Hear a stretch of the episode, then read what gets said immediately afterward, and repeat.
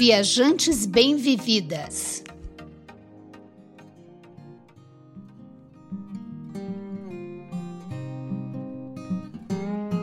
Eu sou Lilian Azevedo, criadora do blog Uma Senhora Viagem. Hoje nós vamos conhecer a história de duas amigas que fizeram uma viagem de um ano visitando lugares incríveis. Eu sou Silvia Iano, criadora do blog Sentidos do Viajar. Eu tive o privilégio de conhecer Juliana e Lúcia, que está aqui conosco hoje, nos três meses que eu passei lá em Cumbuco durante a pandemia. Acho que vocês que acompanham a gente vão lembrar da história. Elas tinham saído de seus estados naquela época e estavam morando no mesmo condomínio que eu fiquei também hospedada, de frente para o mar e vivendo o caos da pandemia, mas nesse cenário paradisíaco. Tanto Lúcia quanto Juliana se conheceram lá, naquele mesmo local, onde passaram mais de um ano. E deu no que deu. Vamos agora descobrir como tudo aconteceu.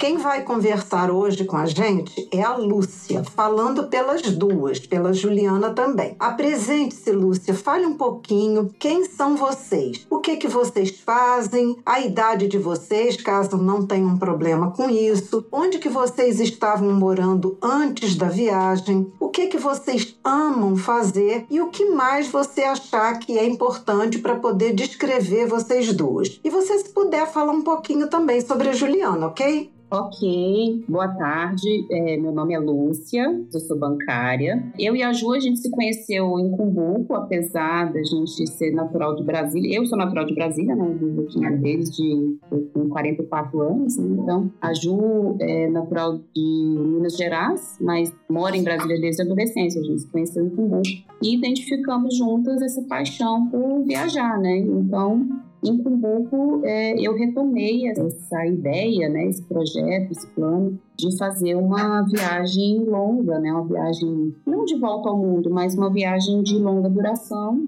e uma viagem a baixo custo. Né? Então nós resolvemos juntas é, iniciar esse, esse projeto, né? Eu iniciei a primeira vez sozinha e dessa vez eu tive uma, uma excelente companhia comigo.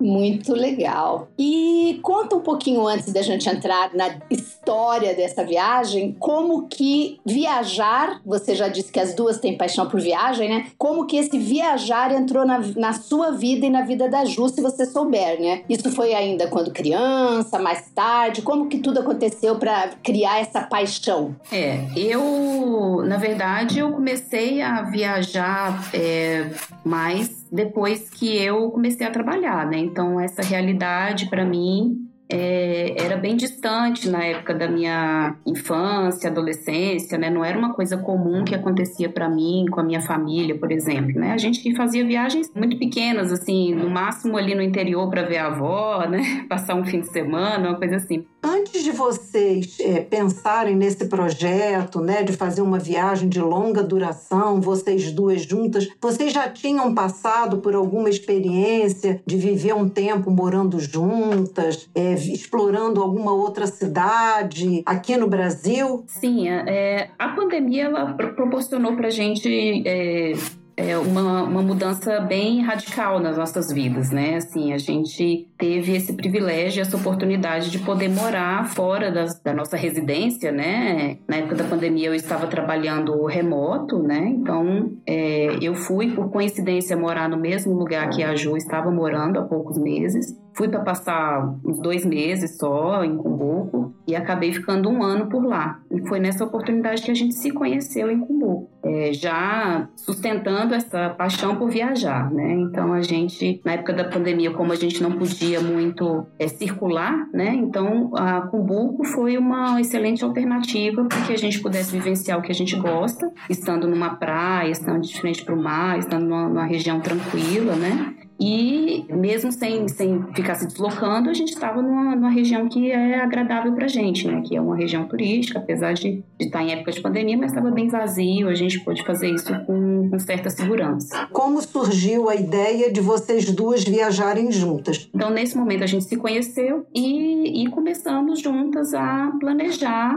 É, eu disse para ela que eu já tinha tentado fazer, né, um ano sabático e que por conta, em razão da, da pandemia, esse plano foi interrompido. E aí ela falou, ela mencionou, ah, eu também tenho, tenho vontade de, de fazer uma viagem de volta ao mundo e tal. Falei, então vamos, vamos juntar aqui o útil ao agradável e vamos juntas planejar algo que seja possível para as duas, né? Então é, a gente começou a fazer planos assim é, para o ano seguinte, né? Que seria esse ano de 2023. Então isso, o nosso papo começou ali em 2022 e a gente começou a se organizar para que a gente pudesse viajar em 2023, né? Começamos a planejar essa, essa viagem. Aí, nesse, nesse interim, né, a gente acabou saindo de Cumbuco, né? Eu, ela morava com uma amiga, eu morava com uma amiga em Cumbuco. E enquanto a gente planejava, a gente acabou se mudando de, de Cumbuco e foi morar em Jericoacoara. Aí, nesse momento, a gente efetivamente fomos morar juntas, né? Então, já foi, já começou um exercício aí de de como seria esse, essa viagem, né? Então, assim, é, a gente já estava juntas 24 horas, aí a gente já, já tinha condições de planejar é, bem afinco, né? O que, que a gente iria fazer nesse ano de viagem. Vocês chegaram a completar esse tempo que vocês tinham pensado de viagem? Mais ou menos um ano. Chegaram a completar essa viagem de um ano?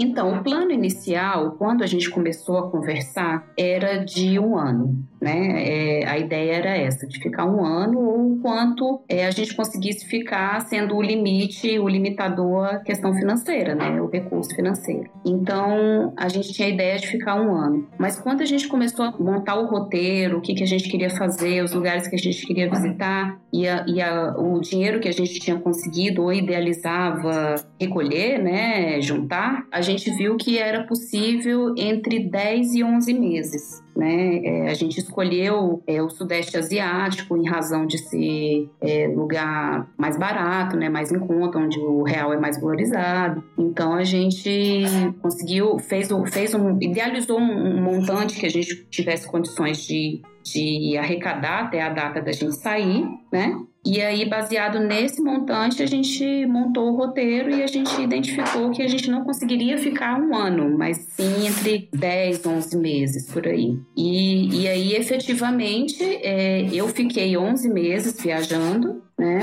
E, e, a Ju continua lá, né? A Ju ficou na Austrália, né? Então ela, ela ainda permanece não, não em, em, no mesmo estilo de mochilão que a gente tinha planejado inicialmente, mas ela continua fora, né? Tá morando no, na, na, Austrália, trabalhando, muito feliz. Interessante. E essa experiência de ficar um tempo morando junto com quem vai viajar é muito importante, né? Porque você faz um treinamento para ver se a coisa dá certo, né? Porque um ano quase juntos é precisa ter sintonia entre as pessoas. Eu acho que essa é uma boa dica para quem quer viajar junto. Você concorda, Lúcia? Concordo, concordo em número, gênero e grau, porque é um test drive assim, é bem efetivo, né? Bem eficaz, porque assim, a gente começou a morar juntas em, em maio e a gente começou a viagem em novembro, né? Então assim, foram quatro meses vivendo juntas ali. Eu ainda estava trabalhando remoto, mas a gente ficava praticamente 24 horas juntas. Então, assim, deu tempo da gente é, ter esse convívio e de entender uma outra, é, ter essa convivência e, e, saber se era, se era viável, né, para uma e para outra, para a gente poder compartilhar tudo isso juntas, né, e, e, proporcionar esse crescimento juntas, né. Eu acho que foi essencial e realmente, como a Silvia falou, eu acho que eu recomendo que, que haja essa, essa, essa interação mais presente, né? Porque uma coisa é a gente conhecer uma amiga, viajar por uma semana, uma coisa assim, e outra coisa é viver juntas mesmo, sabendo que a gente ficaria um ano é, nessa convivência bem intensa, né? Então foi, foi bem legal porque a gente mais ou menos já sabia o que, que viria pela frente, né? foi muito bom. muito bom. E, e, nesse planejamento que você fez, você falou que foram para o Sudeste Asiático. Vocês visitaram quais continentes e quantos países? Você tem ideia e vocês chegaram a contar? Sim, sim. Eu, na verdade, quando a gente fez o primeiro roteiro, a ideia era a gente ficar somente no Sudeste Asiático. Em, raz duas razões principais, né, que a gente estabeleceram ali a nossa, a nossa decisão, né? Uma questão foi é, quesito financeiro, porque o Sudeste Asiático, o custo é, é mais baixo, né? E a outra questão foi questão quesito segurança, né? São duas mulheres sozinhas, né? Então isso era um, uma questão muito forte para gente, para nossa família, né? Então, assim, para que a gente se, se, sentisse mais segura, a gente escolheu o Sudeste Asiático. Então, a gente fez um roteiro, saiu daqui com um roteiro pronto para mais ou menos isso, 10 meses, percorrendo o Sudeste Asiático. Só que a gente já mais ou menos sabia que, assim, o roteiro é, um, é uma coisa que, que é mais para a gente sair daqui com o coração tranquilo, aquela sensação de controle, né? Que a gente sempre quer, mas que, na verdade, na essência, não é exatamente o que a gente vai executar, né? E a gente saiu bem tranquilo em relação a isso também, que assim, não tinha nada escrito em pedra, né? Se a gente, a gente foi muito com a intenção de ouvir o nosso coração, de sentir o que, que era importante pra gente ou não, e pra gente mudar o roteiro assim que fosse necessário, se o coração mandasse, se a gente identificasse que não estava legal, que a gente não estava gostando. Então, assim, não tinha nada escrito em pedra, né? Não era nada muito amarrado, né? Então, por fim, é, eu, eu vim, né, antes, né? A Ju ficou na Austrália, então no meu total foram 12 países em 11 meses. Né? Então, a Ju, é, como ela ficou na Austrália, ela deixou de percorrer alguns países na Europa que eu fiz por último, no último mês da minha viagem. Mas juntas, nós, nós começamos pelo Sudeste Asiático, então foram quatro países no Sudeste, Sudeste Asiático: Tailândia, Laos, Vietnã e Camboja. Depois disso, nós fomos para a Oceania, na Austrália.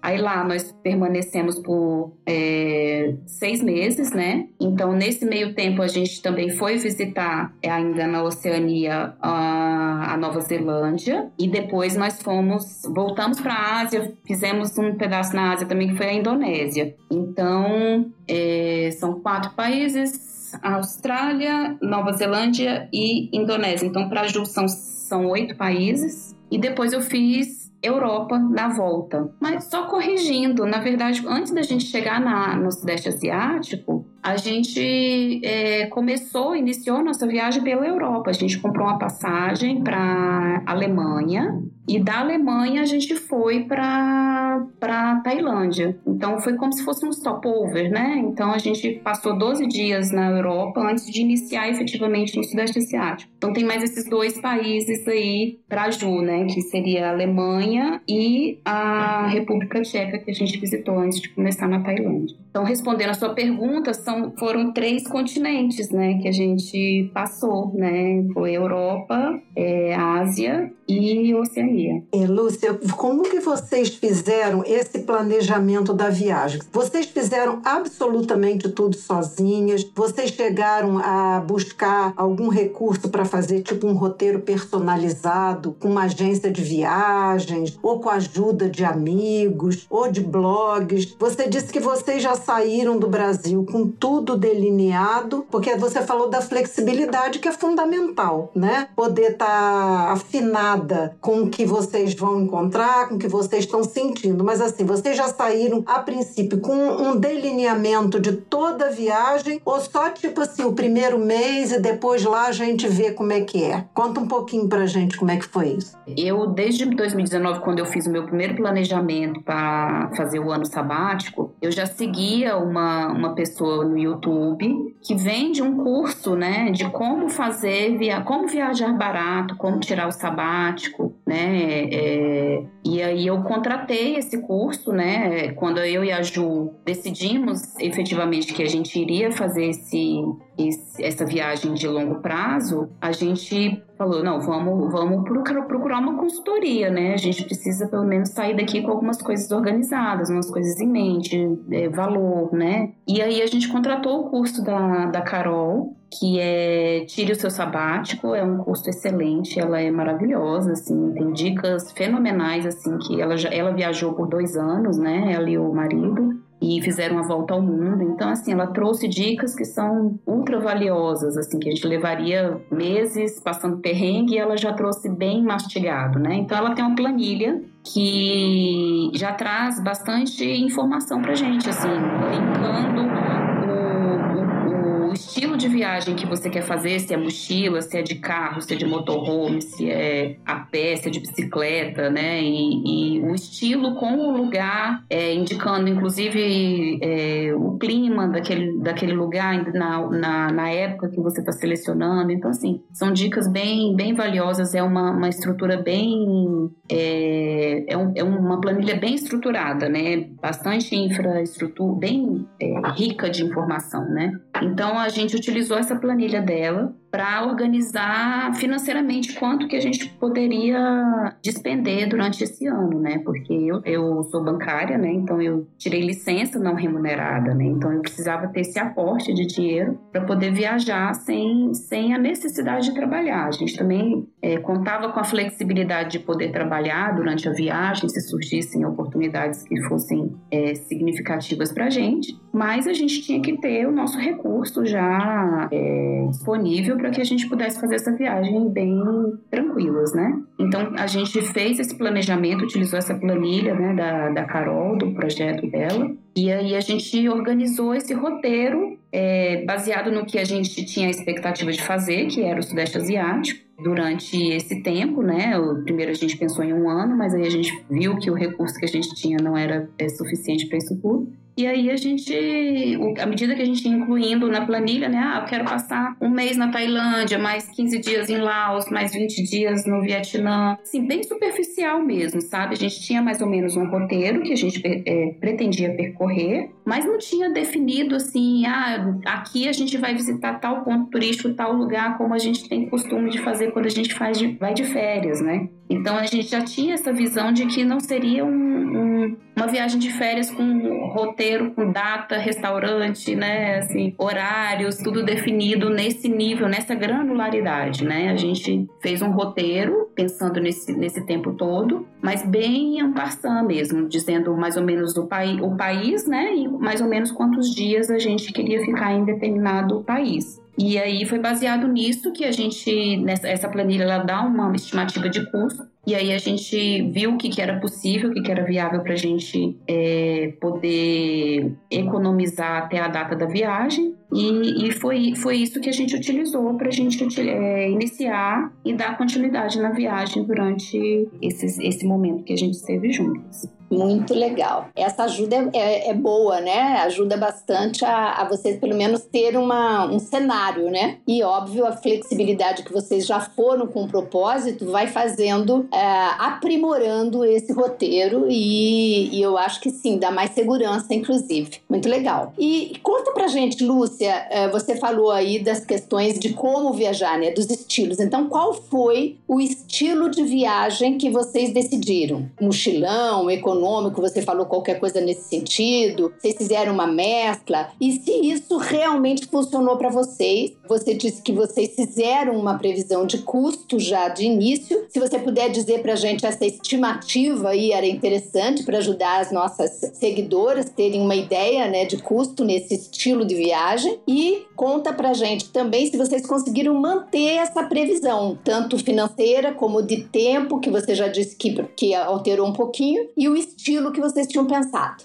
Quando a gente preencheu a planilha, idealizou tudo, né? A gente começou com a ideia, vamos fazer mochilão e vamos fazer o, o, o estilo de, de viagem de custo baixo, né? Então, assim, é, essa planilha ela trazia para gente uma média diária de gasto, né? É, em dólar, né? Então, assim, quanto que a gente podia gastar por dia em cada lugar, cada país que a gente selecionava, né? Isso dava um norte pra gente, assim, tipo, a gente pegava por dia lá e falava assim, ah, eu, vamos dividir aqui por três, os três grandes pilares, né? Tipo, tem um terço desse valor para, ah, digamos, são 30 dólares por dia que eu posso gastar. Então, 10 dólares para estadia, 10 dólares para alimentação e 10 dólares para transporte. Era assim que a gente pensava e distribuía. Claro que nem todos os dias a gente usa transporte, então a gente ia meio que dividindo e organizando essa, esse valor no decorrer do período que a gente permanecia naquele determinado lugar, país, né?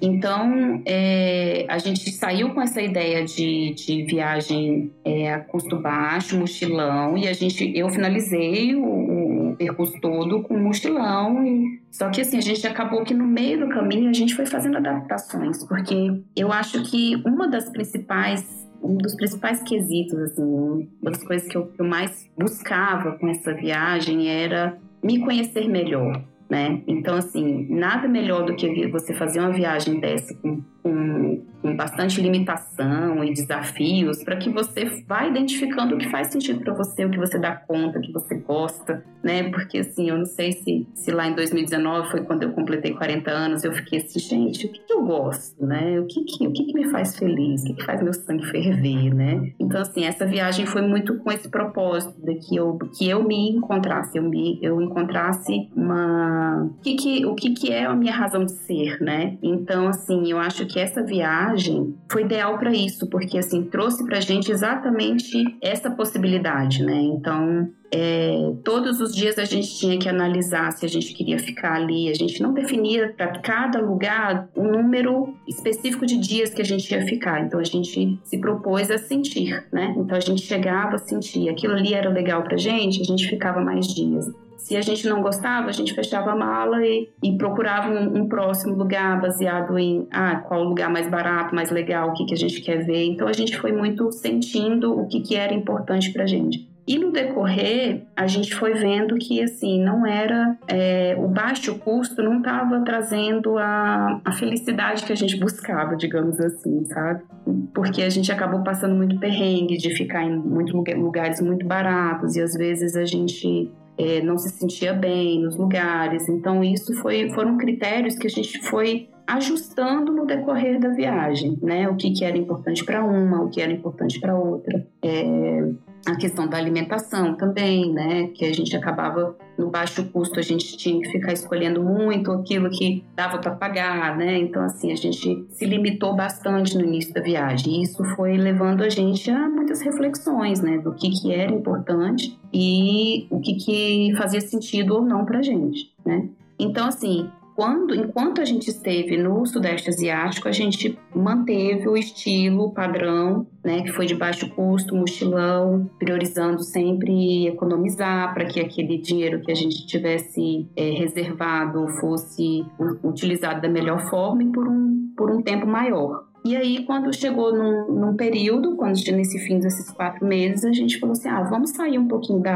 Ásia, vamos tentar identificar um, um outro lugar, vamos sair um pouquinho para dar uma refrigerada e depois a gente volta. Porque o, o que a gente conversava muito era assim: não adianta a gente só fazer uma, uma viagem que, que vai cumprir o prazo que a gente estabeleceu e não ser feliz, né? Então, assim, muito melhor a gente ficar seis meses num lugar e ficar feliz, voltar cheio de experiência, cheio de energia boa, do que ficar 12 meses e não fazer sentido, né? Não ser agradável, ou a gente ficar reclamando, ou qualquer coisa nesse sentido. Então, é, quando a gente foi para a Austrália, naturalmente o padrão é, mudou um pouco, né? A gente já não ficava mais em hostel, a gente já entrou, entrou em grupos do Facebook lá e a gente começou a dividir o apartamento com outros brasileiros. Então, o nosso estilo mudou completamente, completamente. E aí a gente se permitiu gastar um pouco mais. Então, assim, o custo inicial, ele praticamente dobrou, né? Assim, é, a gente tinha feito a idealização de gastar 40 mil reais cada uma pra, para os 10 meses, né? Que foi, que foi o que a gente tinha conseguido planejar. E no final eu acho que eu gastei foi, foi o dobro disso, né? Assim, mas foi, uma viagem que fez sentido para mim, que eu já é, sabia o que que, o que que eu gostava, né, e o que, que, me, o que fazia sentido para mim é, em, em, cada, em cada local. E aí a gente, a gente identificou que essa, essa mudança seria ideal para gente, né, que a gente não precisaria seguir um roteiro só porque a gente estabeleceu no início, né, que a gente poderia ajustar à medida que a gente fosse sentindo necessidade.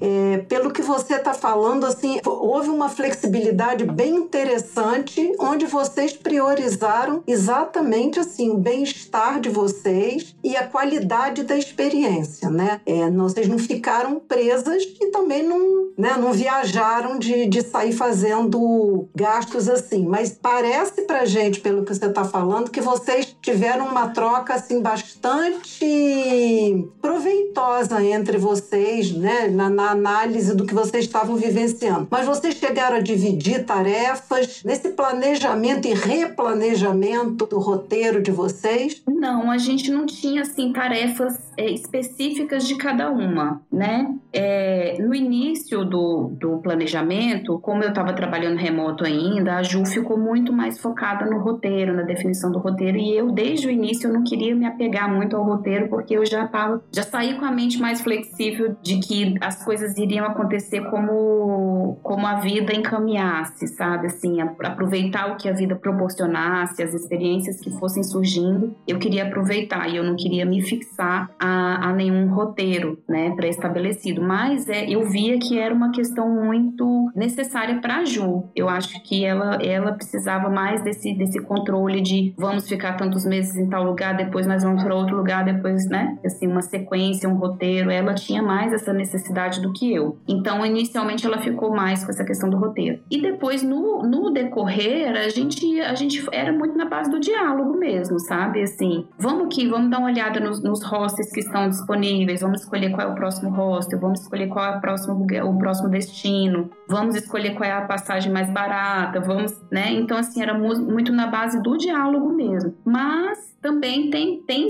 tem que se considerar que assim os perfis, né? Eu tenho um perfil mais de ação, mais de pesquisa, mais de ir atrás das coisas e tal. E a Ju já é, já tem um perfil mais pacato, mais, mais passivo, digamos, né? Então era meio que natural que, as, que às vezes eu tomasse a frente de mais coisas. Então, assim, muito mais pelo perfil de cada uma, né? Que às vezes a gente já quer. É, são perfis complementares, né? Assim. Mas a gente não, não dividia tarefas assim, ah, você fica responsável por isso, eu fico responsável por isso. A gente ia na base da, da conversa, do diálogo e foi fluindo assim mesmo.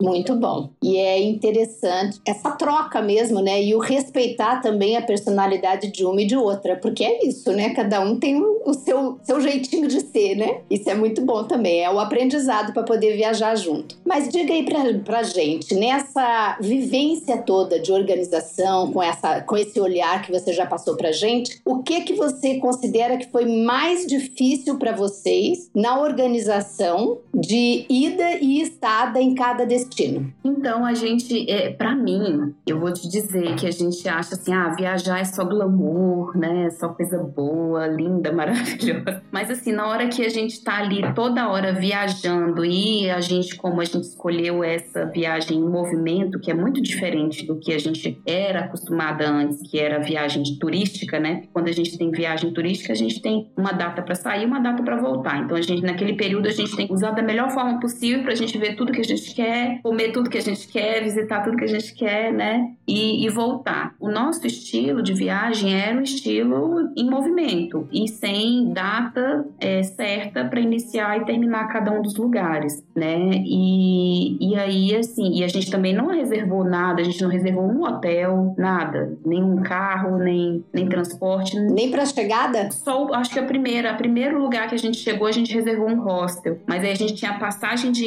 daqui para Frankfurt, então a gente ia chegar, acho que tarde, eu não me lembro. E aí a gente já tinha que esse hostel reservado, mas daí para frente tudo a gente deixou acontecer, né? Então era, um, era um, um, desejo muito meu isso, sabe? Assim, a Ju foi meio que ela foi se adaptando a isso junto comigo, sabe? Então era uma coisa que eu queria muito, assim, deixa, deixa acontecer, deixa solto, sabe? De soltar mesmo, de, de deixar fluir as coisas, né? Então, assim, eu confesso que aí na hora que a gente começou nesse movimento de toda hora, ah, às vezes ficava dois, três dias em cada, em cada cidade, já migrava para outra. Então, assim, esse excesso de decisão, sabe? Toda hora ter que decidir, é, mesmo os dias que a gente estava naquele mesmo local, a gente ter que decidir onde vai comer, aonde vai dormir, né? Onde vai tomar café da manhã, onde vai almoçar, onde vai jantar, o que a gente vai fazer, o que a gente vai visitar, né? E na sequência, para onde a gente vai, a gente quer ficar, a gente quer ir. Então, assim, é, são infinitas decisões e, assim, tem uma hora que isso cansa, gente, assim, é, é, a gente não imagina que, que seja assim numa viagem em movimento, uma viagem de longo prazo, né? Então, isso começou, teve um momento que começou a pesar. E aí a gente é, parava e refletia na hora que a gente começava a ver que tinha uma coisa que estava incomodando, aí a gente parava e refletia e falava: não, então para a gente resolver isso, vamos tentar ficar um pouquinho mais em cada lugar, ou vamos escolher um lugar para a gente ficar um pouquinho mais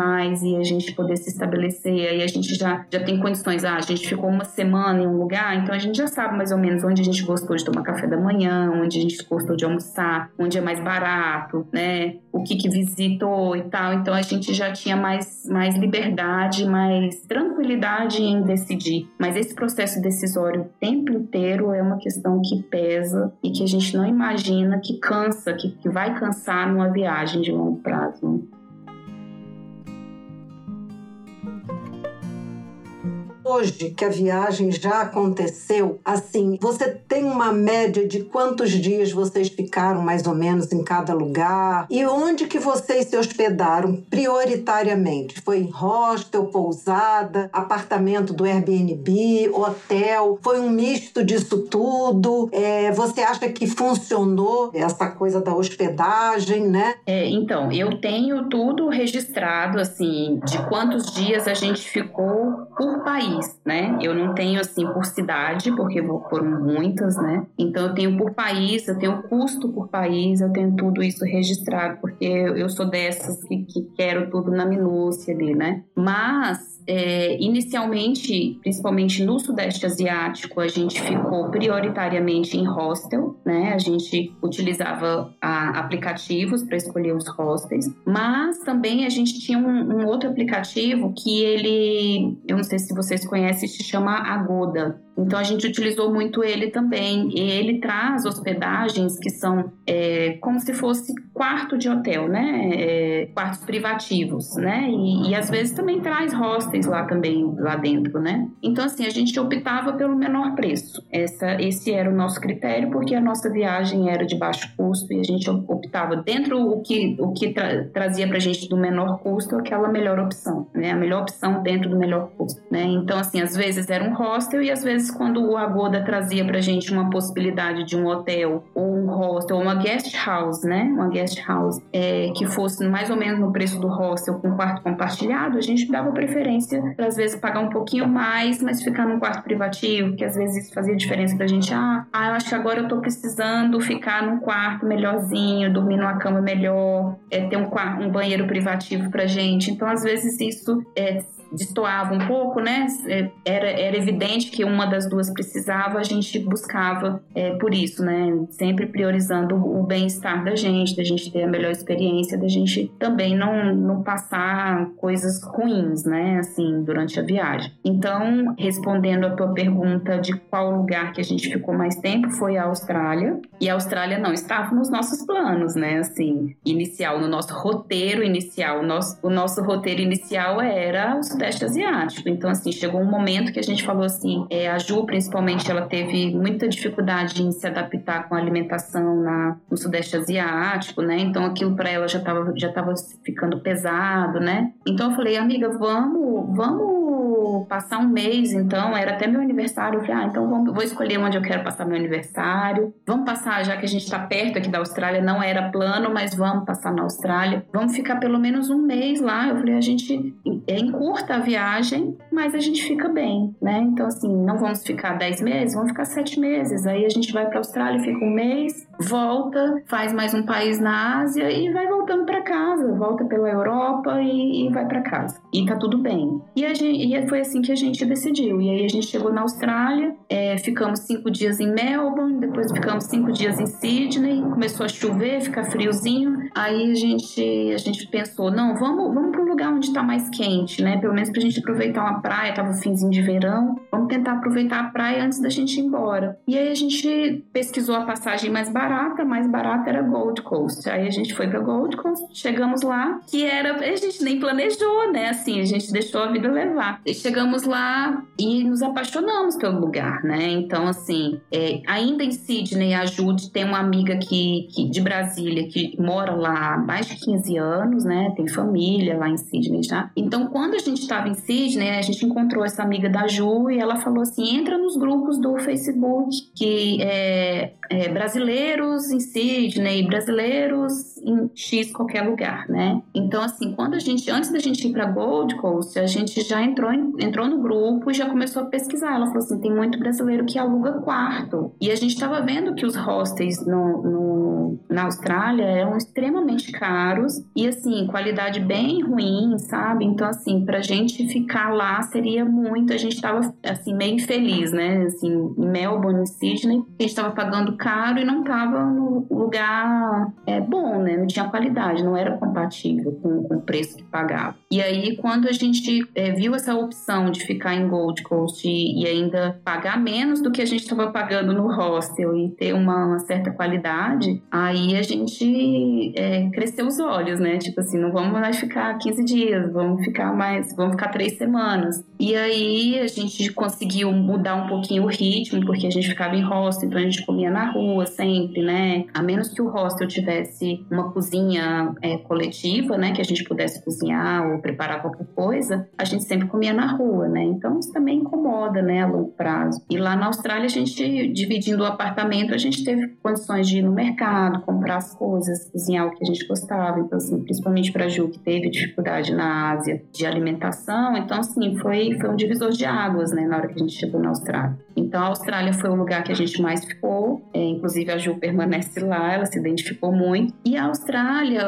principalmente em Gold Coast, foi um lugar que a gente. É, a Ju falava muito isso, eu acho muito bacana. A Silvia vai gostar de ouvir isso que a gente se sentiu como a gente se sentiu em Cumbuco, porque é uma mesma vibe, sabe? Assim, uma vibe de esporte, né? Porque lá é do surf, Cumbuco é kitesurf é uma vibe de, de, das pessoas que estão de férias, então é uma vibe muito leve, né, e tal. Então, assim, quando a gente chegou em Cumbuco, a gente teve um sentimento comum, que era assim, ah, eu, parece que eu perdi a necessidade de viajar. E quando a gente chegou na Austrália, foi a mesma coisa em Gold Coast, né? Foi a mesma sensação que a gente teve. Ah, eu acho que eu, agora eu, eu acho que eu quero quietar, eu não, não tô com essa necessidade de continuar viajando. E isso foi mudando na nossa, na nossa cabeça e a gente acabou decidindo é, procurar curso, né, tentar trocar o visto. A gente encontrou muitos brasileiros lá, muitos deles nos ajudaram e apoiaram, assim, a gente se sentiu super é, acolhida, né, nesse sentido e nos deram bastante informações para que a gente pudesse formar uma opinião de talvez permanecer na Austrália, né? Então eu fiquei no total seis meses na Austrália. Que legal, muito interessante. Pois é, muito interessante mesmo, porque eu acho que é, é isso, né? Uma viagem de longa duração, se você não tiver esse tipo de flexibilidade e até de ouvir o seu próprio corpo falando, né? E adaptando e ajustando, você não consegue fazer uma viagem de longa duração. E outra coisa que você falou que eu gostaria de destacar é o quanto que é importante você conversar com pessoas que estão vivendo aquela situação, né? E chegar nos lugares e conversar, sejam brasileiros ou não, é, estrangeiros, é você ouvir, porque você pega as dicas locais, né? Eu não sei, você falou agora da Austrália, mas imagino que isso aconteceu também em outras é, cidades porque a gente aprende muito com quem está naquele trajeto fazendo igual a você, com aqueles que moram ali ou já vivenciaram essa experiência, né? E aí você, ó, descobrir um lugar para se hospedar, pagando menos e numa condição melhor, você só descobre isso quando alguém te conta, porque às vezes você não, não descobre nos uh, oficiais canais, né? Ou nos canais oficiais. É, vocês chegaram a, a, se relacionar com pessoas locais ou era um pouco, ou era mais com a questão dos turistas? Você falou que na Austrália, né, vocês foram muito acolhidos por brasileiros, vocês tiveram esse contato e tal. Mas de um modo geral na viagem de vocês, e assim, como é que era esse relacionamento? Era uma coisa mais é, superficial? Vocês conseguiram fazer amizade com pessoas ao longo do, da, da viagem? Nos diferentes locais por onde vocês passaram? É, amizade, é, eu, não, eu não sei, mas eu vou dizer assim, a gente fez conexão com algumas pessoas no decorrer da viagem, né? Por exemplo, na Tailândia, a gente, é, em alguns hostels que a gente ficou, a gente conheceu pessoas, assim, de, de todo o mundo, né? Assim, a exemplo de quando a gente estava na Tailândia, o Réveillon, por exemplo, a gente chegou em Chiang Mai e aí a gente, de cara, a gente já conheceu um, um, um francês que estava, inclusive, no nosso quarto,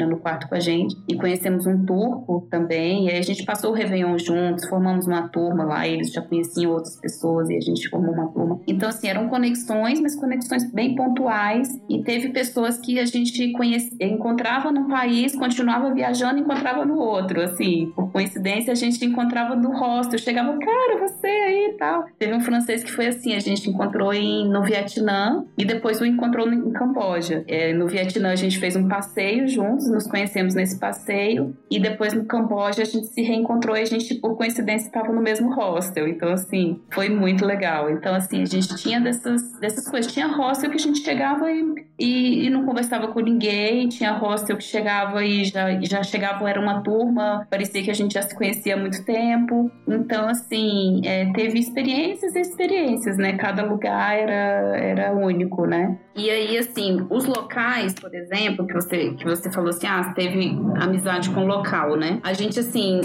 teve oportunidades, por exemplo, no Camboja e em Laos, a gente ficou em guest house. E no Vietnã também a gente ficou em guest house, que é aquele, aquele é, exemplo, assim, aquele padrão, né? Que a pessoa tem uma casa e aí ele pega, faz ali uns quartos, né? Vira um hostel, né? Ou, ou, ou faz quartos para poder é, alugar e você fica, fica dentro, praticamente a pessoa mora ali, né? Ela mora ali com a família dela e você mora no, no, você aluga um quarto ali naquela, naquela propriedade. Então a gente conseguiu assim é, conversar e, e, e, dialogar e ver um pouquinho da família, assim. E eles são super amorosos, super simpáticos. Eu lembro que tinha um pai do rapaz que alugava lá os quartos pra gente. Ele, ele tinha um, um pé de uma laranja lá e ele veio todo, eu não falava nada de inglês, mas ele fez questão de dar a laranja pra gente, de oferecer. Então, assim, eles são muito receptivos, os asiáticos, né? Então, assim, foram experiências bem bacanas de você poder estar tá ali dentro da família, ver como é que a família. É...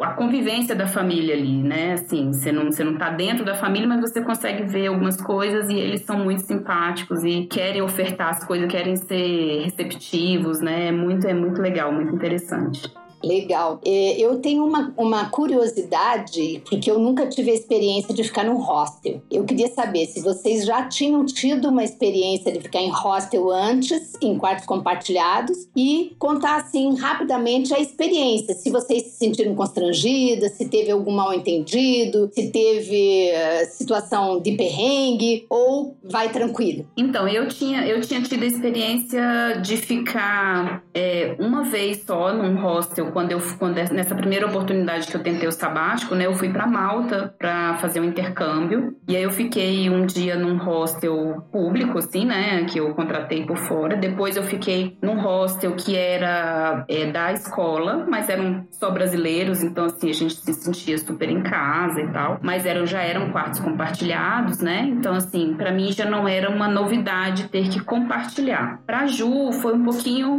mais mais pesado, assim, foi mais novo para para ela, né? Então a gente foi aos poucos. O primeiro hostel que a gente ficou, que eu falei para vocês que foi, foi em Frankfurt, né? Que foi quando a gente chegou, a gente ficou em hostel, mas a gente alugou quarto privativo. Então ficamos nós duas no hostel. E no quarto privativo, aliás. E aí a gente só usava o banheiro compartilhado. Aí foi tranquilo. Foi, foi um passo, pra, o primeiro passo para ela. Depois ela começou a aceitar ficar em quarto compartilhado desde que o quarto fosse feminino. Então a gente foi dando prioridade aos hostels aonde tinha quarto compartilhado mas feminino. Aí a gente foi assim. Aí depois ela aceitou a gente ficar no quarto misto compartilhado, né? E aí nesse, nesse meio tempo a gente ia mesclando, né? Assim que, que, que tinha oportunidade de pegar um, um quarto privativo, a gente pegava. Quando não, não fugia muito do nosso orçamento, a gente pegava, né? Quando a gente achava que era necessário uma para outra, para uma ou para outra ficar é, mais privativo, mais quietinho, a gente fazia isso. E mas o hostel foi isso, foi é, para mim foi um pouco mais mais, mais fluido e para Ju foi um pouquinho mais processo, né? E a gente foi passo a passo até ela aceitar. E hoje eu acho que para ela é super tranquilo, é super natural, assim. A gente foi fazer a última viagem que a gente fez juntas, a gente foi para Indonésia, para Indonésia e para Nova Zelândia. Ela, ela mesma fala: "Não, vamos ficar no compartilhado". Assim, para ela já ficou bem mais mais aceitável, mais fácil de lidar, né? Então, mas foi um processo. Eu acho que a gente foi sabendo respeitar, assim, a limitação de cada uma, né? E, e para que, que as coisas se tornassem fluidas. Mas eu queria ainda falar uma coisinha com você, Lúcia. Em Cumbuco, quando a gente teve lá por três meses, eu era a idosa do grupo, né? Era muito interessante, porque todos vocês tinham entre 35 e 45 e eu com 63, se eu não me engano. Nessa viagem que vocês fizeram aí, é, vocês observaram idosos também turistando por esses mesmos locais? Vocês tiveram contato com pessoas locais mais velhas e como que foi esse tipo de relacionamento? Aconteceu? Então, é, é enquanto a gente estava no estilo mochilão pela Ásia, é, eu, eu não me recordo se eu, eu acho que a gente não encontrou é, idosos fazendo mochilão pela, pelo Sudeste Asiático a não ser assim é, família, né? Assim, a gente via muita família, muitas pessoas, muitos gringos, né? A gente quando a gente ia visitar os pontos turísticos ali, a gente via muito, muita família, muitos casais, né? Mas assim, eu acho que não no estilo de mochilão mesmo, sabe? Eu acho que é mais que é mais difícil ter, ter pessoas mais idosas que topam esse, esse projeto de esse estilo de viagem, né? Porque tem bastante restrição, né? Então, assim, pode ser uma impressão minha, mas eu não, não consegui ver, né? Então, assim, normalmente nas viagens e nos hostels onde a gente ficava, a gente, normalmente a gente era, nós éramos as mais velhas, e assim, e tinha hostel, por exemplo, o hostel que a gente ficou, o último hostel que a gente ficou em Sydney, na Austrália, tinha limitação de idade. Então, assim, eles só aceitavam pessoas até 35 anos. A gente achou um absurdo isso, sabe? É, é. E muitos deles, assim, falam, ah, restrição de idade. Aí a gente vai olhar, ah, não, é o mínimo de 18 anos, mas tem hostel que fala que é no máximo 35. Mas normalmente são hostels daqueles party hostels, sabe? Que tem muita bagunça, muita farra, muita festa. Então eles delimitam ali o, o horário, porque normalmente são hostels muito, muito, muito barulhentos, né? Então, eles delimitam a idade. Então, assim, teve, teve dois que a gente, a gente fez o check-in. E aí, na hora, eles perguntaram e falaram assim: não, a gente vai deixar vocês entrarem, mas não pode, não poderia, porque a limitação é 35 anos. Então, assim, respondendo, durante a viagem, eu, eu pouco identifiquei no estilo que a gente estava fazendo de viagem pessoas mais, mais velhas do que nós. Né? Assim, normalmente a gente era os mais velhos assim, nas turmas.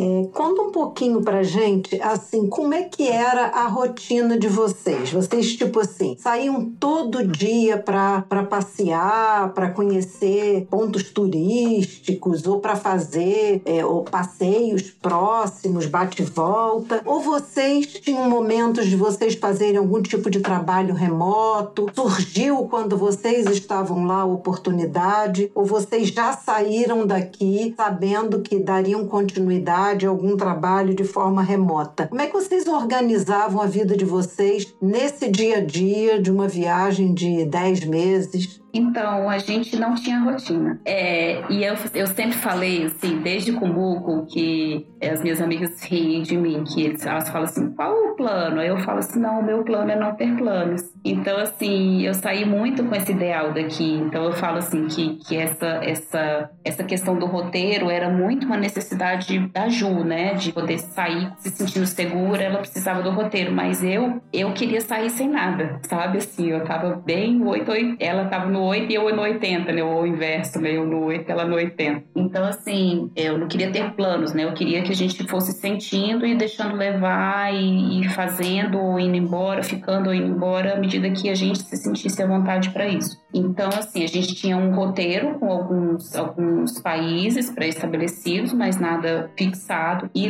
quando a gente chegava naquele lugar, a gente fazia, a gente chegava, fazia uma pesquisa, ou quando a gente estava indo para aquele lugar, a gente fazia uma, uma pesquisa pesquisa rápida, mas assim, a, a nossa, nossa principal é, ideia para cada um dos lugares não era essencialmente só lugares turísticos, sabe? A gente queria, queria vivenciar ali, a gente queria ouvir qual era a opinião de quem estava, a gente perguntava no hostel o que tinha para fazer, porque às vezes as pessoas no hostel, como a Silvia falou, né, já, já tinham chegado em alguns dias, já sabiam quais eram os melhores lugares para comer, sabiam quais eram as principais atrações, aquelas atrações que, que não são turistão, né, assim, que, ah, onde é que o local vai se divertir? É lá que eu quero ir, eu quero ir lá e quero ver como é que é, como é que é, como é, que é a vida noturna aqui para o não turista. Basicamente, a gente não tinha rotina, então a gente acordava e, e falava, ah, o que, que a gente vai fazer hoje? Ah, vamos visitar tal coisa, vamos visitar um templo, né, porque na, na, no Sudeste Asiático é, é são muitos templos, né, e, e, e, eu sou muito da natureza, né, então assim, a gente já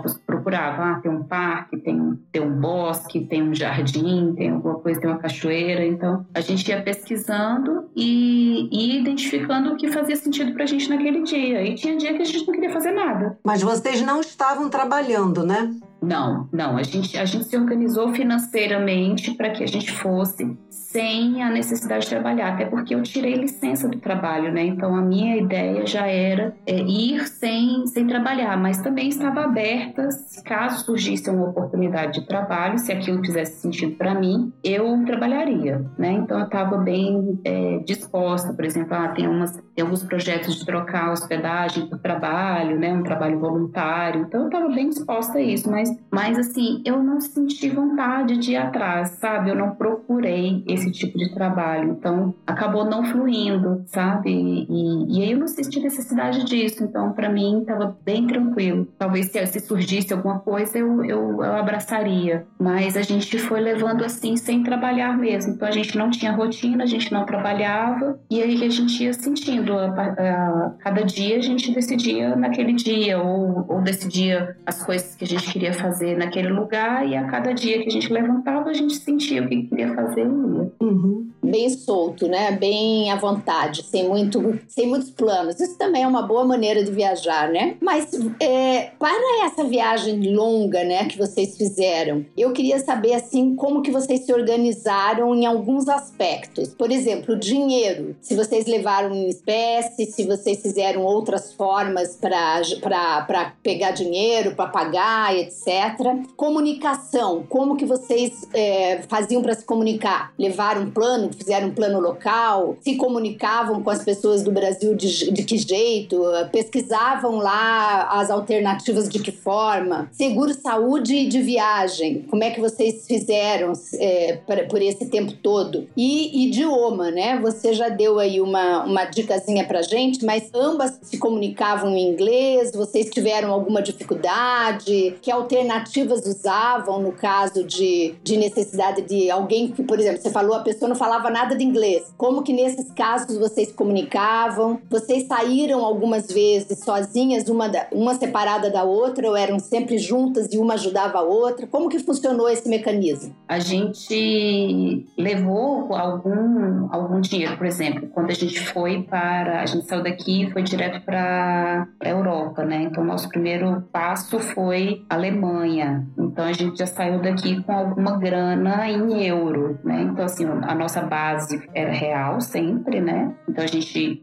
tinha um montante em reais. E aí a gente abriu conta na Wise, né? O banco da Wise, e a gente sempre utilizou o banco como tanto como câmbio, né? Conversor de moeda, porque ele é multimoedas, né? São várias carteiras, né? Multicarteiras, então você pode ter acho que mais de 40 carteiras, 40 contas diferentes né, moedas diferentes na mesma conta. E eu tenho uma conta que eu já tinha aberto né, na, no meu, na minha primeira experiência de, de, da época de Malta. Eu abri uma conta virtual num banco que é, não sei se ele é britânico ou se ele é belga, se não me engano, acho que ele é belga. E aí eu tinha esses dois cartões, que foi o que eu levei e foi o que a gente utilizou durante a viagem como um todo, tanto na Ásia, quanto na Europa, quanto na Oceania. Então, assim, à medida que a gente ia precisando, é, chegava naquele, naquele determinado país, a gente fazia mais ou menos um planejamento de quanto a gente iria gastar naquele período que a gente ia. E aí a gente fazia a conversão da moeda, sacava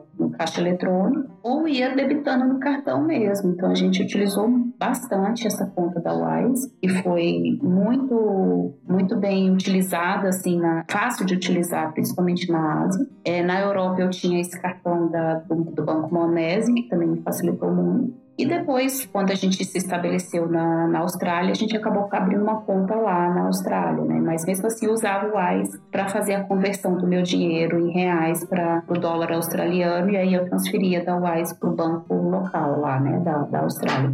Então, para a movimentação foi essa. Então, basicamente, em dinheiro eu tinha, em papel, né, eu tinha muito pouco. Eu saí daqui com um, um montante bem pouco, assim, uma margem de, de, segurança, né, de uns 200 dólares americanos. E eu acho que eu tinha, por volta disso também, não, acho que é, uns 400 euros, mais ou menos. Não tinha muito volume em, em espécie, né? Era mais na conta mesmo. E a gente foi movimentando com, esses, com essas contas e gerava um cartão virtual para fazer compras online, quando precisava comprar passagem de, de avião, qualquer coisa, fazer qualquer tipo de compra, né? Ou reserva dos, dos hotéis, dos hostels, né? Então a gente utilizava sempre esses cartões e funcionou muito bem, é, nos atendeu bem. E a comunicação foi basicamente em inglês, né? Porque eu, eu só tenho o português e o inglês, né? O inglês, assim, foi aprimorado nessa, nessa estada é, na Austrália, né? Evoluiu bastante o inglês, porque eu fiz um curso lá e meus professores eram australianos, então melhorou é, sobremaneira, assim, tanto a audição quanto a fala. A Ju não falava, não falava inglês, então basicamente a comunicação, onde era comunicação em inglês, era basicamente comigo. Então, assim, mas tinha lugares que a gente chegava e as pessoas mal falavam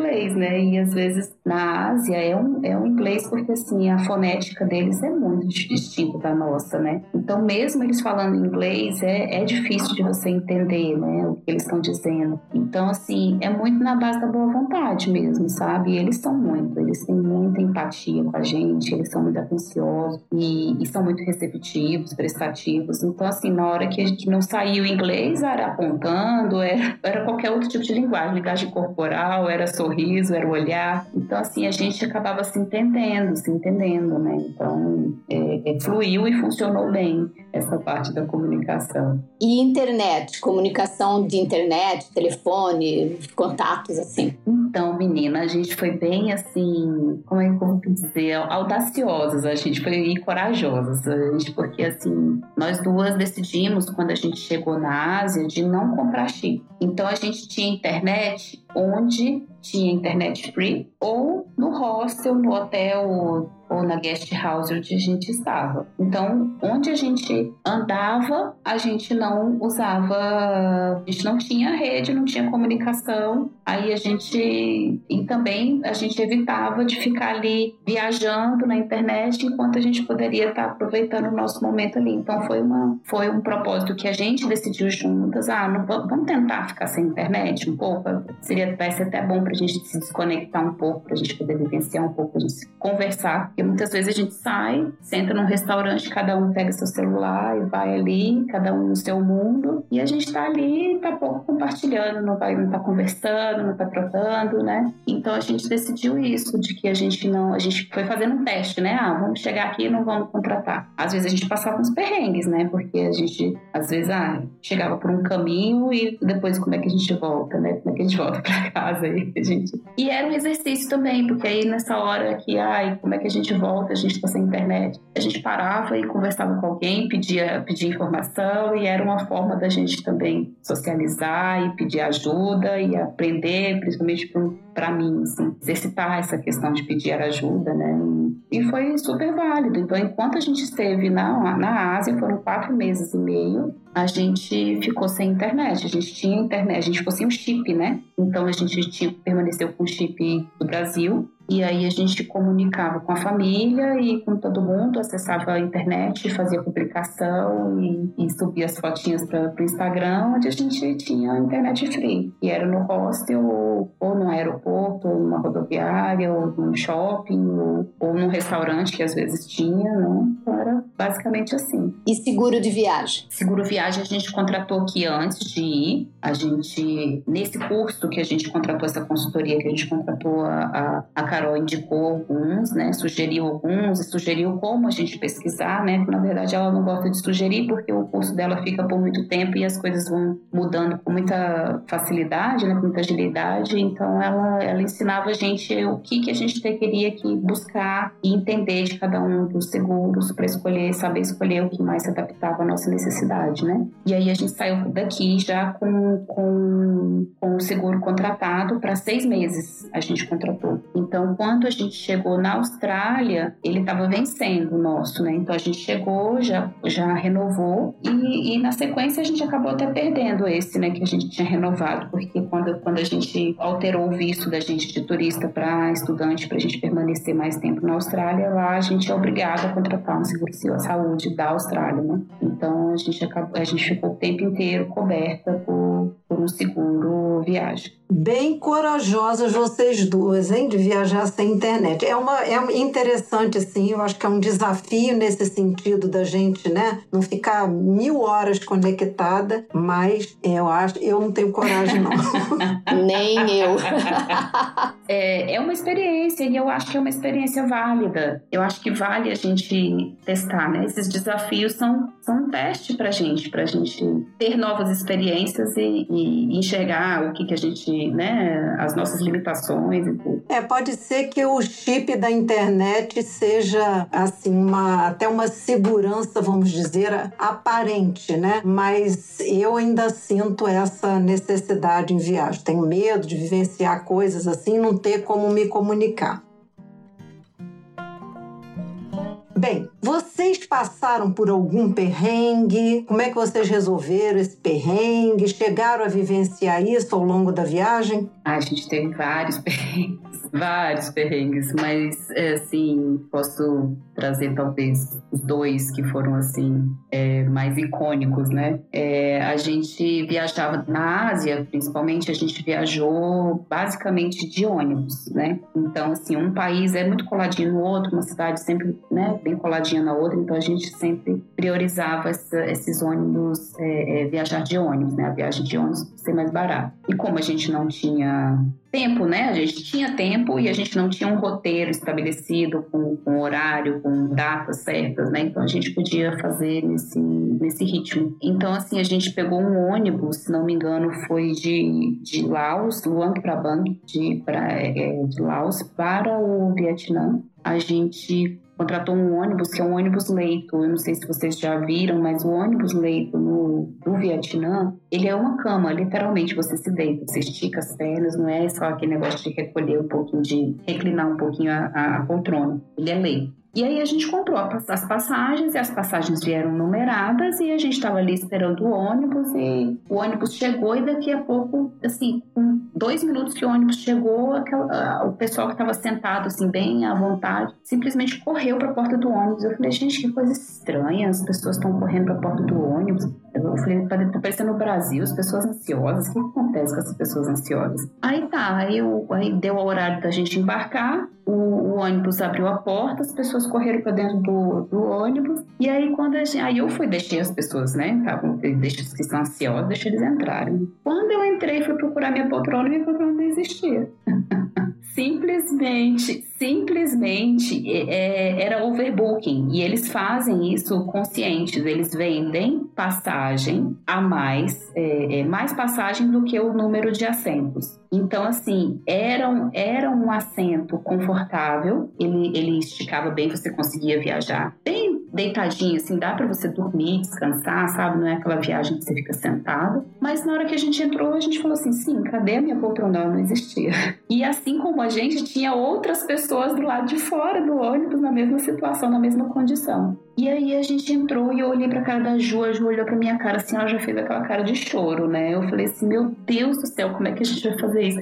E assim, e os caras, assim, o motorista, o cara que tava felizando, assim, tipo, se você não quiser ir, não vá, né? O próximo ônibus sai amanhã, você compra outra passagem, vai amanhã. E aí eu falei assim, meu Deus do céu, nunca vi isso na minha vida. Eu falei assim, como que a gente, se fosse isso no Brasil, né? A gente fala, ah, não, porque eu quero meus direitos, eu vou acionar o PROCON, eu vou acionar não sei o quê, eu paguei e tal. Mas lá, a gente estava numa rodoviária no meio do nada, não tinha quem acionar, não tinha nada. Eu falei, gente, o que, que a gente vai fazer? Aí, assim, a nossa sorte porque assim acabou que é, o perrengue foi, como é que fala, desvirado, né? Não foi, não foi um perrengue no final, porque assim, é, mas é uma situação completamente aleatória, porque assim a gente, o que, que aconteceu na hora que a gente entrou no ônibus, que a gente andou o ônibus inteiro, que a gente não achou a nossa poltrona, quando a gente voltou tinha umas pessoas já fazendo um barraco assim na porta do ônibus, e aí os, as pessoas que estavam o motorista e o, e o motorista é, extra, né? Porque era uma viagem longa, então tinha mais de um motorista. Eles tinham tipo separado duas cadeiras na frente. E aí eles foram lá e tiraram as coisas do banco, os dois bancos da frente, os primeiros bancos. Na hora que eles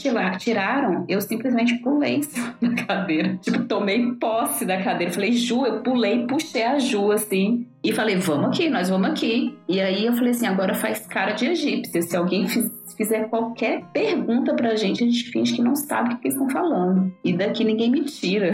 E aí a gente foi, é, efetivamente, a gente foi sentada nas, nas poltronas confortáveis e tudo, mas assim, muita, mas muita gente foi deitada no chão do ônibus. Então, assim, ele, já é previsto isso, eles colocavam colchões, colchões no chão para as pessoas poderem dormir no corredor do ônibus. Então, assim, a Ju falou assim, eu não iria, porque não sei o quê. Então, assim, foi, foi uma situação, assim, que eu nunca tinha vivenciado. E, assim, a gente não tinha quem recorrer, não tinha quem reclamar. Era o único ônibus do dia, era um ônibus só. E a gente já tinha pago. Então, assim, a gente, como a gente estava numa contenção de despesa, a gente não tinha outro dinheiro para pagar. E a gente teria que pagar outro ônibus para outro dia, que seria a mesma condição. Então, assim, uma situação completamente aleatória. É, hoje a gente ri, mas na hora, assim, a gente viu tanto que as pessoas ficaram ficaram aborrecidas, assim, nesse sentido injustiçado, mas acabou que todo mundo foi, mesmo, pagou todo mundo a mesma coisa e todo mundo foi no ônibus, mesmo que em condições meio indignas ali, digamos, né?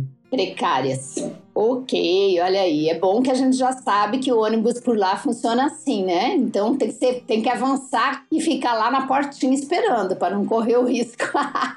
Esses são aprendizados. É, não, não são todos assim, não, sabe? Não são todos. Vários que a gente foi, eles são bem criteriosos. Não, o seu número, não sei o que, confere certinho, coloca você no lugar certo e tal. Mas esse especificamente é que foi o, o que, assim, é, é, é, fugiu da curva completamente, completamente. Muito bem. E agora, Lúcia, conta pra gente o que, que vocês mais gostaram dessa experiência. Teve algum fato em especial que tocou o coração de vocês, duas, ou de uma ou de outra?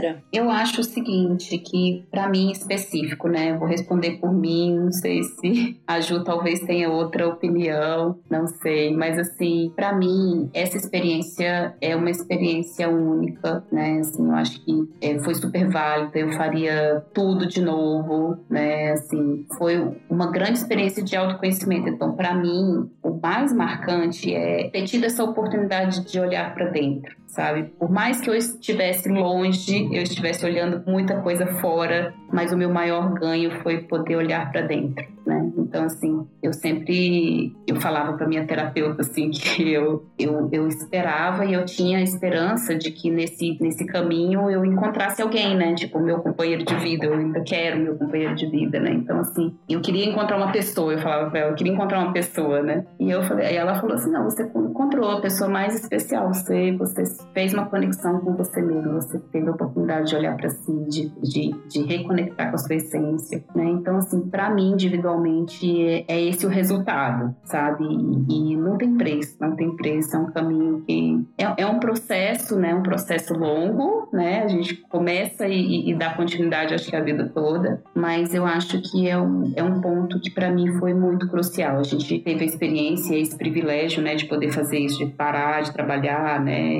E conseguir se manter e, e manter-se bem, né? A gente está saudável, né? Não teve nenhuma, nenhum problema de segurança nem nada nada disso. Conseguimos ter, ter contato com, culturas completamente diferentes da nossa, né? Assim, mundos completamente diferentes do nosso. Mas para mim, assim, é, que fica de mais valioso dessa experiência como um todo é essa oportunidade de, de olhar para dentro, de fazer esse momento de, de olhar para mim, de, de ter compaixão comigo e, em consequência, conseguir olhar para o outro, né? Olhar para o outro com, com um olhar mais mais atento, com mais compaixão também. Eu acho que isso é o, é o mais valioso que eu levo de, de, de, tudo isso que a gente conseguiu vivenciar juntos. Interessante. Eu, eu acho que você partiu do ponto inicial, que é esse mesmo, né? Para a gente encontrar uma outra pessoa, primeiro a gente tem que se encontrar, né? Conhecer-se bem, todos os suas, seus diferentes aspectos, e aí a gente está aberta e pronta para encontrar o outro, né? Então agora vai vir aquela pessoa que está reservada para você.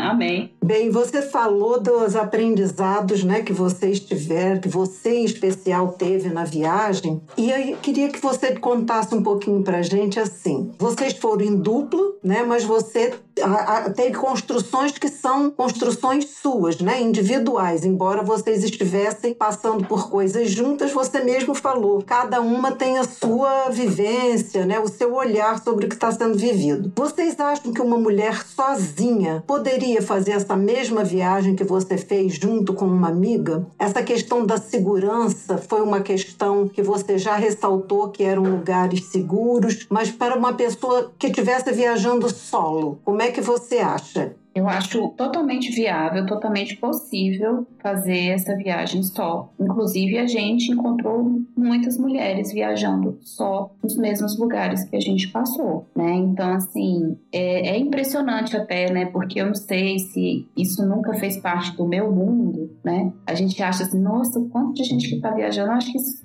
talvez sempre aconteceu, né? E talvez isso não fizesse parte do meu mundo, ou talvez do meu momento, né? E eu não me sentisse segura para fazer isso. Mas essa viagem solo tem muita gente fazendo, muitas mulheres fazendo, né? E eu acho importante e crucial é sempre prezar por escolher países que sejam seguros para um, uma mulher que viaja só, né? Então, assim, a escolha do Sudeste Asiático teve esse como critério, né? Um dos principais critérios foi esse, a segurança. Então, então, é, a gente já tinha ouvido, já tinha feito muitas pesquisas e nessa consultoria que a gente fez, a gente escutou muitas mulheres falarem que o Sudeste Asiático é muito propício para mulher, para viajante solo, né? Então, é, depois disso, a gente foi para a Austrália. A Austrália também é um país muito seguro. Então, é, a gente pode andar à noite só, a gente andava só, e, e, nós duas juntas ou sozinhas também, a gente andava e não sentia medo, né? Então,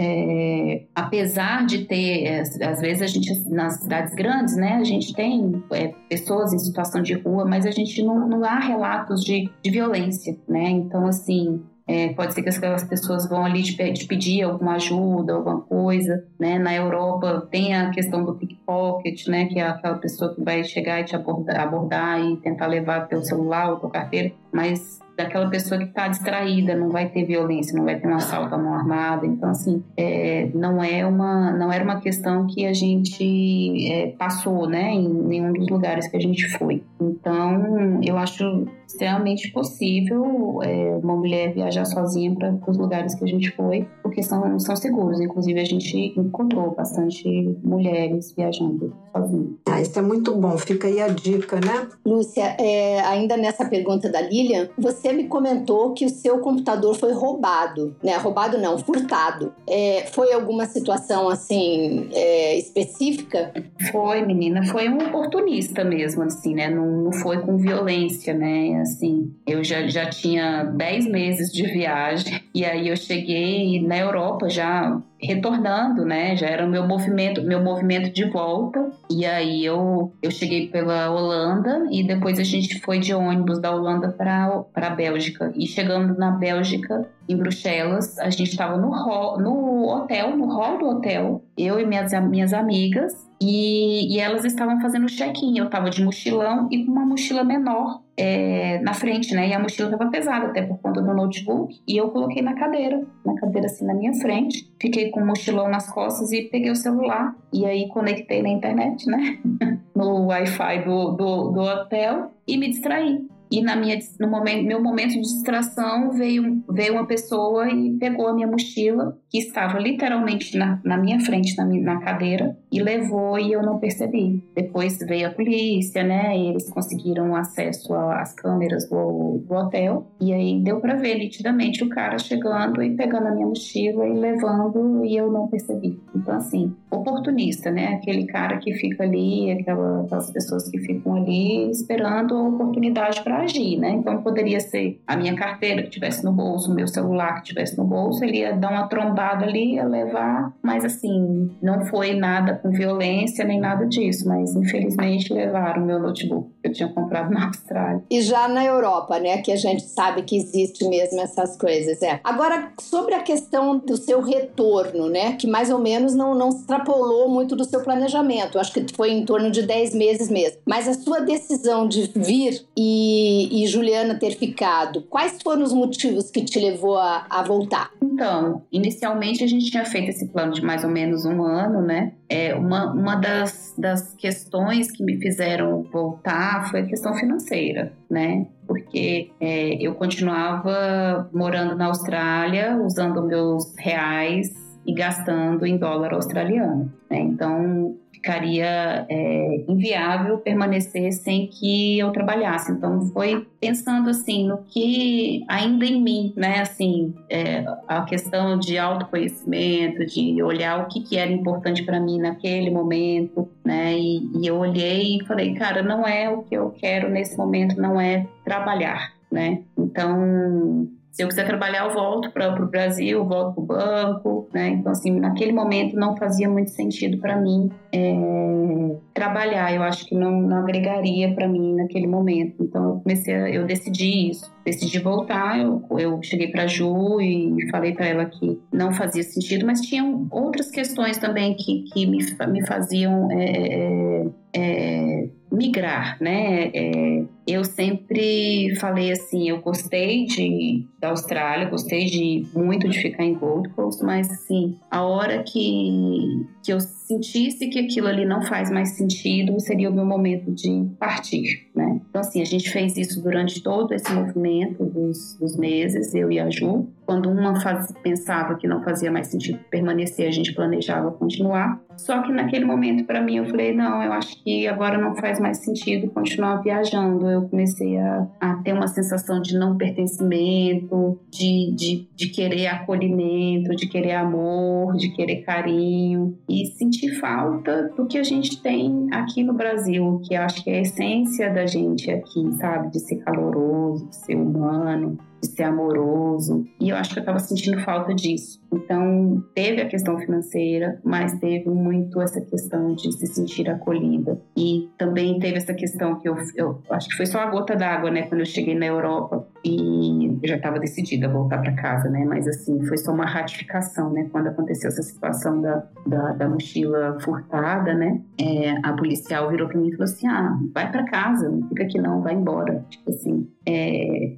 tinha acabado de chegar no país e a mulher virou para mim e falou: vai embora. Então, assim, eu, eu, naquela hora eu parei para pensar e falei assim: realmente é uma confirmação de que eu não quero viver como imigrante sabe? Não é uma coisa que me faz bem. Então, assim, eu não gosto de, de me sentir parecendo que eu não sou bem-vinda naquele lugar, que eu não sou bem-quista num lugar que não é o meu. O meu lugar é o Brasil. Então, eu vou voltar. Eu vou voltar. Então, eu olhava a Carol é, velejando no, no, no, no Cumbuco, eu falei, eu quero experimentar isso de novo, eu quero vivenciar isso de novo, eu quero voltar para um lugar que me proporcione qualidade de vida, que eu me sinta bem, que eu me sinta acolhida, que eu me sinta bem recebida. E é isso, eu acho que eu voltei muito em busca disso, né? E em relação a mim e a Ju, a gente já tinha conversado muitas vezes, em muitas oportunidades, de que em algum momento faria sentido para uma ficar e para outra ir, né? E isso de, de forma alguma representou qualquer tipo de ruptura na nossa amizade, pelo contrário, né? A gente se fala quase todo, todo dia, a gente troca, continua trocando, continua conversando. E quando eu falei que eu queria vir, ela falou: "Não, amiga, faz sentido para mim ficar, então eu vou ficar". E eu fiquei super feliz por ela, assim, eu acho que cada uma ficou orgulhosa da outra pelo fato de estar tá sentindo seguindo o coração, né? Seguindo o que era genuíno em cada uma. Então, eu fiquei super orgulhosa dela ter ficado e ela ficou super orgulhosa de eu ter vindo. E eu não me arrependo, tô aqui, voltei, agora tô em Brasília, tô aqui com a família, então tô super feliz de ter conquistado tudo isso. Eu voltei em outubro, então completou 11 meses. Então, assim, o plano inicial era 10, então eu consegui fazer 11. Não foi 12, mas foram 11 e fiquei super feliz. Eu acho que foi uma, uma, uma experiência única. É, sem, sem preço, né? Então, é muito valioso tudo isso. Muito legal. Agora conta pra gente quais foram os três lugares que você achou mais bonitos durante a sua viagem e, e por que que você os considera assim diferentes e imperdíveis para uma viagem dessa natureza? Olha, Silvia, é realmente é bem difícil a gente depois de, de uma longa viagem ter passado por 11 países diferentes, né? Cada um com uma experiência única, é, escolher três. Mas como eu estive em três continentes diferentes, eu acho que eu vou é, eleger aí um por continente. E aí e poder explorar um pouquinho cada um deles, né? Então, assim, na Ásia, é, foi tudo muito surpreendente, né? Assim, é um, é um novo universo, né? Uma, uma forma de, de, de viver completamente diferente do que a gente vivencia aqui né? Então, assim, são pessoas com um mindset completamente diferente do nosso, né? Assim, até no trânsito, né? Um bom exemplo, o trânsito é, é, na Tailândia, no Vietnã, como que, que eles se organizam ali na desorganização, sabe? Então, assim, é, a gente aqui no Brasil, a gente se depara, assim, às vezes a gente se estressa tanto no trânsito, né? E, no, e, e, e, e lá fora a gente vê, assim, principalmente no Sudeste Asiático, que não tem muita organização às vezes não tem nenhuma, e o trânsito flui, né? Então, assim, é como se ninguém precisasse passar na frente de ninguém. É como se todo mundo tivesse a mesma oportunidade e que todo mundo visse isso de forma bem tranquila, como se não houvesse uma competição, sabe? Então, flui, simplesmente flui, né? Então, algo que a gente olha e fala assim: meu Deus, como que não acontece acidentes ali? E disso, dessas, dessas pequenas coisas, a gente é, consegue extrair reflexões, né? Assim, de vivências, né? E de forma de vida, né? De estilo de vida. Então, assim, é, voltando para a pergunta, né? Que, que assim, é, país que surpreendeu pela beleza, né? E pela diversidade eu indicaria na Ásia o Vietnã. O Vietnã, o Vietnã me surpreendeu positivamente, assim, com belas paisagens, com cidades lindíssimas, é, aqueles campos de arroz que são completamente diferentes do que a gente vê, né? Então, assim, são lugares fantásticos, fantásticos mesmo. É, Hanoi, Ninh são lugares, assim, exuberantes, sabe? E, e a gente também é muito bem recebido, a população é muito amável, muito amigável e genuinamente, sabe, amigáveis, assim, com, com o turista, com, com quem quer que seja. Então, eu indicaria o Vietnã. O Vietnã é, é além da, da, da, só da questão da guerra, né? Então, a gente vai lá com a curiosidade de entender como é que os Vietcongs conseguiram vencer os americanos poder aprender um pouco, né, da cultura e de tão orgulhosos que eles são de tudo isso. O tempo inteiro eles falam disso, mas as, as paisagens, a natureza. Eu sou muito da natureza, né? Então, para mim, ver a parte da natureza de qualquer país que eu vou, eu fico extremamente encantada. E, e o Vietnã me encantou muito, isso me surpreendeu positivamente. Daí, um outro continente que eu fui foi a Oceania, né? Então, é até difícil de, de escolher, porque a Austrália também é muito lindo, mas o meu voto seria para Nova Zelândia. Nova Zelândia também, eu fui para lá com uma expectativa muito alta e mesmo assim me surpreendeu positivamente. É, superou, assim, de longe as minhas expectativas e olha que elas eram bem altas. Assim, pelas paisagens, a gente fez uma viagem de carro, né? Assim, se, é, se deslocando Ilha Sul E, meu Deus, é fantástico, assim, é indescritível, sabe? Às vezes você, dava uma, um, uma, um olhar, assim, de 360 graus, assim, e tinha paisagem linda em qualquer ângulo que você olhasse. Então, é assim, é, é, é montanha nevada, é, é vale, é, é rio, os rios são lindos, assim, com a cor que é diferente de tudo que eu já tinha conhecido, assim, sabe? Cachoeira. Então, assim, a gente tem a oportunidade de, de ver de tudo, sabe? Assim, na, na Nova Zelândia. Se você quiser fazer trilha, você consegue. Se você quiser ir à praia, você consegue. Você tem. Praia bonita, tem cachoeira, tem, assim, uma, uma, uma diversidade muito grande de, de, de lugares e, e bonitos, né? Exuberantes, na verdade. E, e, e tem uma infraestrutura que é exemplar, né? Então, assim, é um país seguro, né? É extremamente organizado, limpo, né? Então, eu super indico e voltaria lá fácil.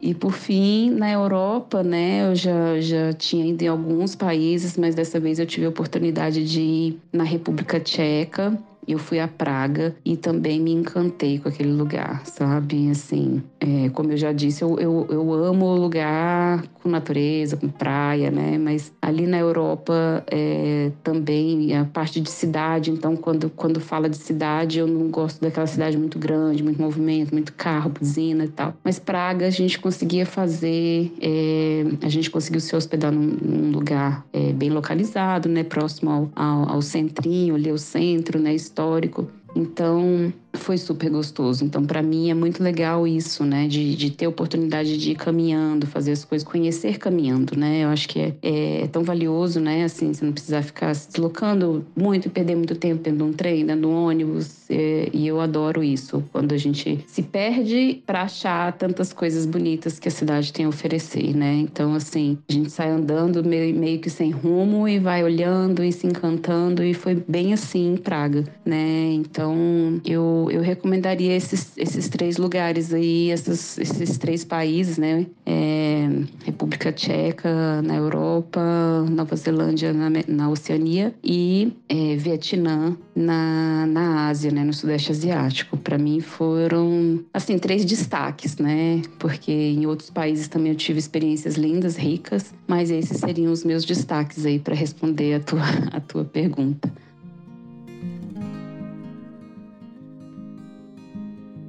Muito boa essa conversa, é tão gostosa com você, Lúcia. Foi super legal aprender com, com você e também com a Juliana, embora não estando aqui presencialmente à distância, né? Mas foi muito legal ver vocês realizarem esse sonho de fazer uma viagem longa, né? De longo, longo tempo e, e fazer se tornar real na vida de vocês, né? E a gente viu que, é, ao mesmo tempo que exige um certo planejamento, vocês souberam lidar com a flexibilidade, o dia a dia, as necessidades de cada uma. E o que mais me chamou a atenção é que vocês respeitaram, em primeiro lugar, a si próprio e ao desejo de uma e outra, né? Várias vezes você mencionou, ah, se uma estava sentindo assim, a gente fazia isso, se a outra estava com vontade de ficar, a gente ficava. Se outra... Eu acho que viajar é, em grupo, ou em duas, ou em amigas, né? E até mesmo em casal, precisa fazer esse exercício, né, de respeito mútuo, respeito a si próprio e fazer o, o momento dar certo cada um com os seus desejos, porque é isso, né? Nenhuma pessoa é igual a outra. Então, muito, muito legal. É, achei também muito interessante a flexibilidade que vocês tiveram com a parte da, do tempo, ninguém se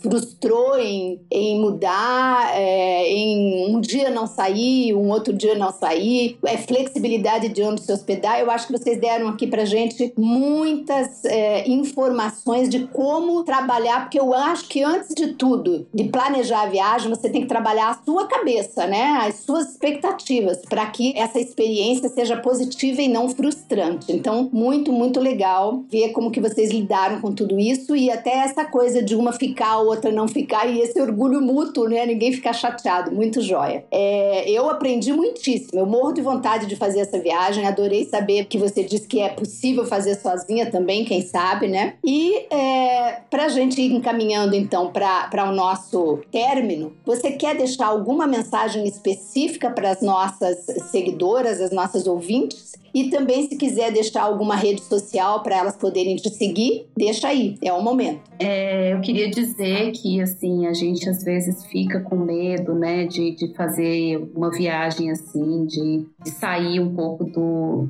do roteiro, de fazer algo diferente do que todo mundo faz, sair, fugir do trivial. Mas isso é tão, é tão bacana, eu acho que a gente estar aberto para fazer uma coisa diferente, isso traz uma. Depois que a gente consegue vivenciar e, e, e atingir isso que a gente idealizou, é tão reconfortante e traz um empoderamento, uma segurança que é único, né? Então, se, se, se você tem medo de viajar, vai com medo mesmo que vale a pena. Depois você vai ver, poxa, nem doeu, sabe? É tão, é tão gostoso, é tão gratificante você poder é, realizar o que, o que você tem em mente, né? Tem vontade de fazer. Então, mesmo que viaje sozinha, né?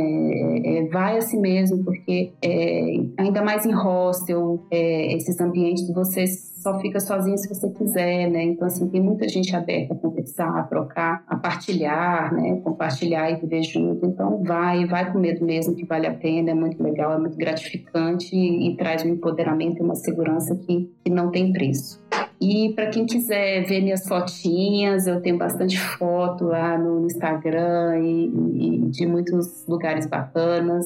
E o meu Instagram é Lúcia Helena Luz. Podem me seguir, meu perfil é aberto, podem olhar lá, podem me mandar perguntas se quiser, eu terei prazer em responder é, no que eu conseguir é, compartilhar, eu vou ter prazer em compartilhar com vocês. Bem, Lúcia e Juliana, na verdade, né, representada pela Lúcia, muito obrigada por vocês terem aceito o nosso convite, né, compartilhando as experiências de vocês nessa linda viagem, né, um prazer ter vocês aqui no Viajantes Bem vividas. Eu acho que assim, ao longo desse episódio, a gente ouve assim um testemunho, né? É um testemunho seu, né? Um depoimento seu de muitas coisas bonitas, né? É, a questão da amizade, ela é muito bacana, né? Esse cuidado que a Silvia já já ressaltou, o cuidado, a delicadeza, o partilhamento, né? O cuidado de uma com a outra. Então isso é muito legal e fica como uma, um incentivo positivo, né? Uma, uma, uma boa coisa das pessoas ouvirem, né? E se inspirarem, de poder empreender uma jornada assim. Às vezes a gente fica preocupado de porque é muito tempo, de sair com tudo tão amarrado. Então, assim, o seu depoimento o tempo todo nos mostrou, olha, gente, né? Pode ser flexível, pode ser, né? Gostoso. A gente pode ir aos poucos construindo, né? Foi o tempo todo uma viagem construída a dois, podendo